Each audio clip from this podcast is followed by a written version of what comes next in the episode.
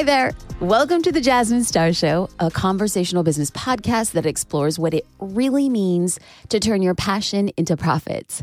Is it just me or do I sound like extra hype today?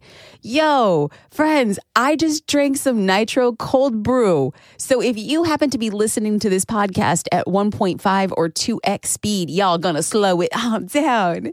If you're a first time listener to the show, welcome. You can expect raw business coaching sessions, honest conversations with industry peers, and the occasional cheesy mom joke. Hey, I'm so happy you click play. Today, we're going to be talking about a little thing called multitasking. Yeah, you've been there. You sit down at your desk with a latte, laptop, and lots of inspiration. You're ready to slay the day. You're basically like a unicorn wearing a crown with a Beyonce fan right in front of you, right? Like you, mm, you're ready. You check your email, respond to a few important questions, and then pick up your phone to post an Instagram story. You take a photo of your computer and your coffee cup with Monday Morning Hustle written on it. And then you answer a few DMs and then you scroll through your feed a bit. Okay, back to work um but where where did you leave off again and where did the time go like how did you go down the rabbit hole of instagram so then you start working on a project you've been putting off for a while. Maybe it's getting your finances together for your bookkeeper or planning your social media content for the month or writing a blog post. Whatever it is, you start the project, but 10 minutes in, you instinctively stop working, pick up your phone, answer a few text messages. You go back to what you're working on. Wait, what was it that I was doing? Mm, you know, instead of writing the blog post, I really should be looking at my bank account. Oh, yeah, it was that project. Mm, hmm. Friends, be real. Does this sound familiar? If it doesn't, you could just stop listening to this podcast episode right now because you don't need to hear my tips, hustler. Like, you're really good. Go on and stay focused. You do you. For the remainder of the folks that are still in the room, chances are you've been in this position before and you know you're not being as productive or innovative as you can be. And the reason? You're not focusing on one thing at a time. Take it from a girl who focused on a gabajillion, gabajillion. I made up that word, but it's a lot of things all at one time, which left me feeling like I had a ton of projects open and none of them ever complete. In this episode, I'm going to give you four tips to avoid multitasking so you can get more done in less time. If you're ready to work distraction free and put out your best work, friend, keep listening. Let's get started with the tips. My first one is to keep your phone away while you work. Dun, dun, dun. Separate from my phone? Yes, let's have some social distancing from your phone. Six feet away from your phone, and your phone is turned upside down, the front facing a tabletop. Mm, so you don't see any of those notifications. As you heard when I painted the picture of how multitasking affects your productivity, you know, just a minute ago, your phone is one of your biggest distractions from work. From texts, calls, social media notifications, even your weather app. Y'all, I live in Newport Beach. It's always 73 degrees. And I'm like, no, no, I should randomly check the weather today. Y'all, the struggle is real. But your phone is designed to keep you on it for as long as possible.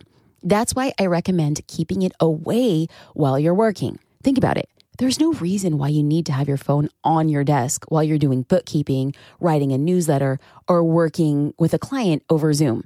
It's just not necessary. And not only that, but just the fact that it's there, it means that you have to fight the urge not to open any of your apps or just keep checking. Keep your phone in another room during work hours to resist the temptation, and you'll thank me later. I promise. And this doesn't, I feel like in a podcast, I am inserting parentheses here. This isn't just about productivity. Keeping my phone in a separate room at night really gives the opportunity to avoid notification, late texts, or hear, even hearing the vibration of my phone. Ending podcast parentheses here. Okay, y'all, I am such a nerd. You could tell I'm a homeschooler, right? You could totally tell I'm a homeschooler. Let's get into the second tip, and that is to take advantage of your peak performance hours.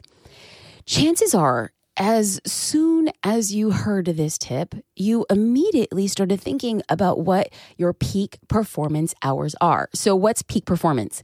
You know, those times during the day where you're like, wow, my brain is really vibing right now. I'm getting stuff done, or I'm connecting the dots, or there's a lot of firing in my synapses in my brain. Parts of the day where you feel a little bit higher amped, ready to go. Since we were kids, everyone has certain hours of the day that they are most likely to be productive and have the most innovative ideas. For me, those hours are between 5 a.m. and 8 a.m. I know people are like 5 a.m. Yes, I am an early riser. I get the most amount of my creative work done in the darkness of the morning. Listen, I didn't program my brain this way. This was just the way God created me.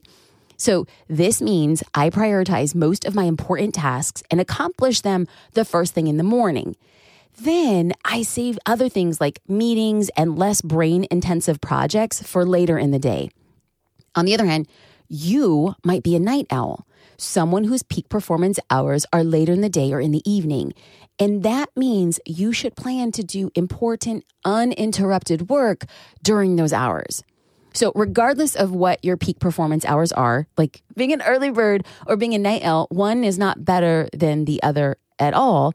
But it's just important to take advantage of them during those hours because you're going to most likely find yourself in like a flow state or being in the zone.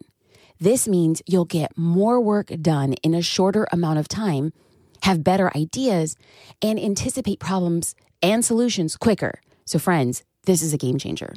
The third tip to avoid multitasking is to schedule breaks in your day. No one can be 100% focused on one specific thing 100% of the time. It's impossible. We're only human. Don't hold yourself to that standard. The best way to combat this is to schedule specific times for breaks in your day. And I really don't mean just like 25 minutes for lunch.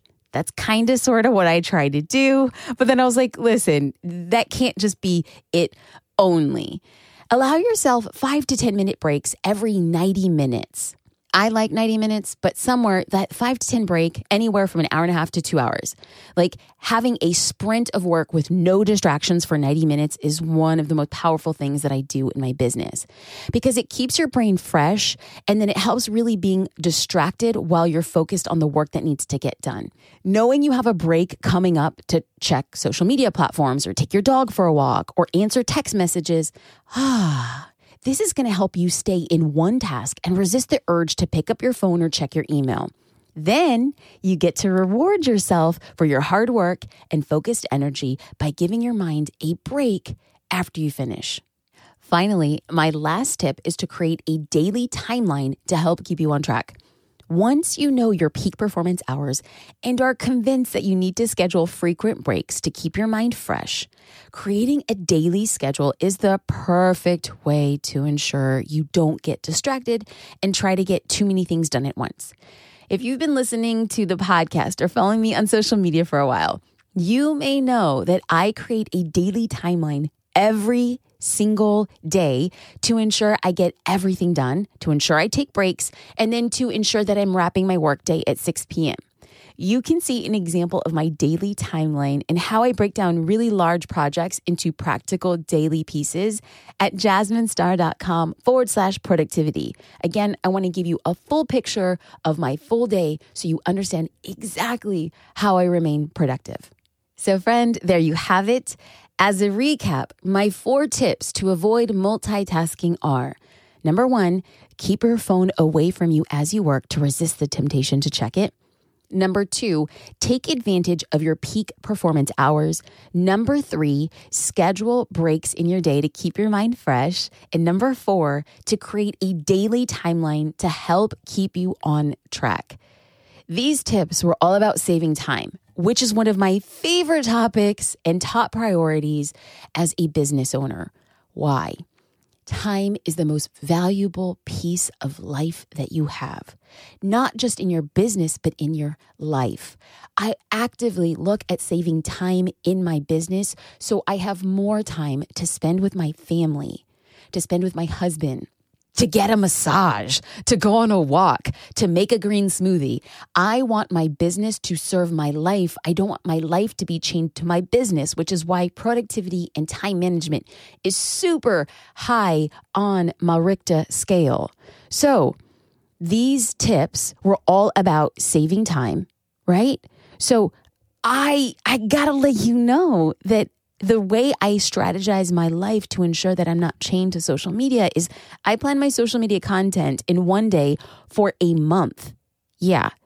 I am going to invite you to my free masterclass, How to Plan, Organize, and Execute a Month of Social Media Post in One Day. Friends, lock in your seat. It is one of the most popular classes that I teach. I only teach them live and I teach them about twice a year. So, friends, jasminestar.com forward slash 30 days. It is a 60 minute masterclass. So, you know what to post, how to create an effective plan, how to ensure that you're showing up daily without being chained to social media and get your time back. Friends, if you go, you're going to get lots of resources and tools. JasmineStar.com forward slash 30 days. Save your seat I can't wait to see you there. How amazing is it going to be for us to be connected on the podcast and then for us to be connected in real time in this class? Prepare your hearts. I'm just, I'm so excited. I'm undone. I'm going to see you there. If I was in eighth grade, I would send you a note that said, Will I see you there? And then I would have a box that says yes and another box that says yes. Will I see you there? Yes. Oh, yes. Chat soon, friends.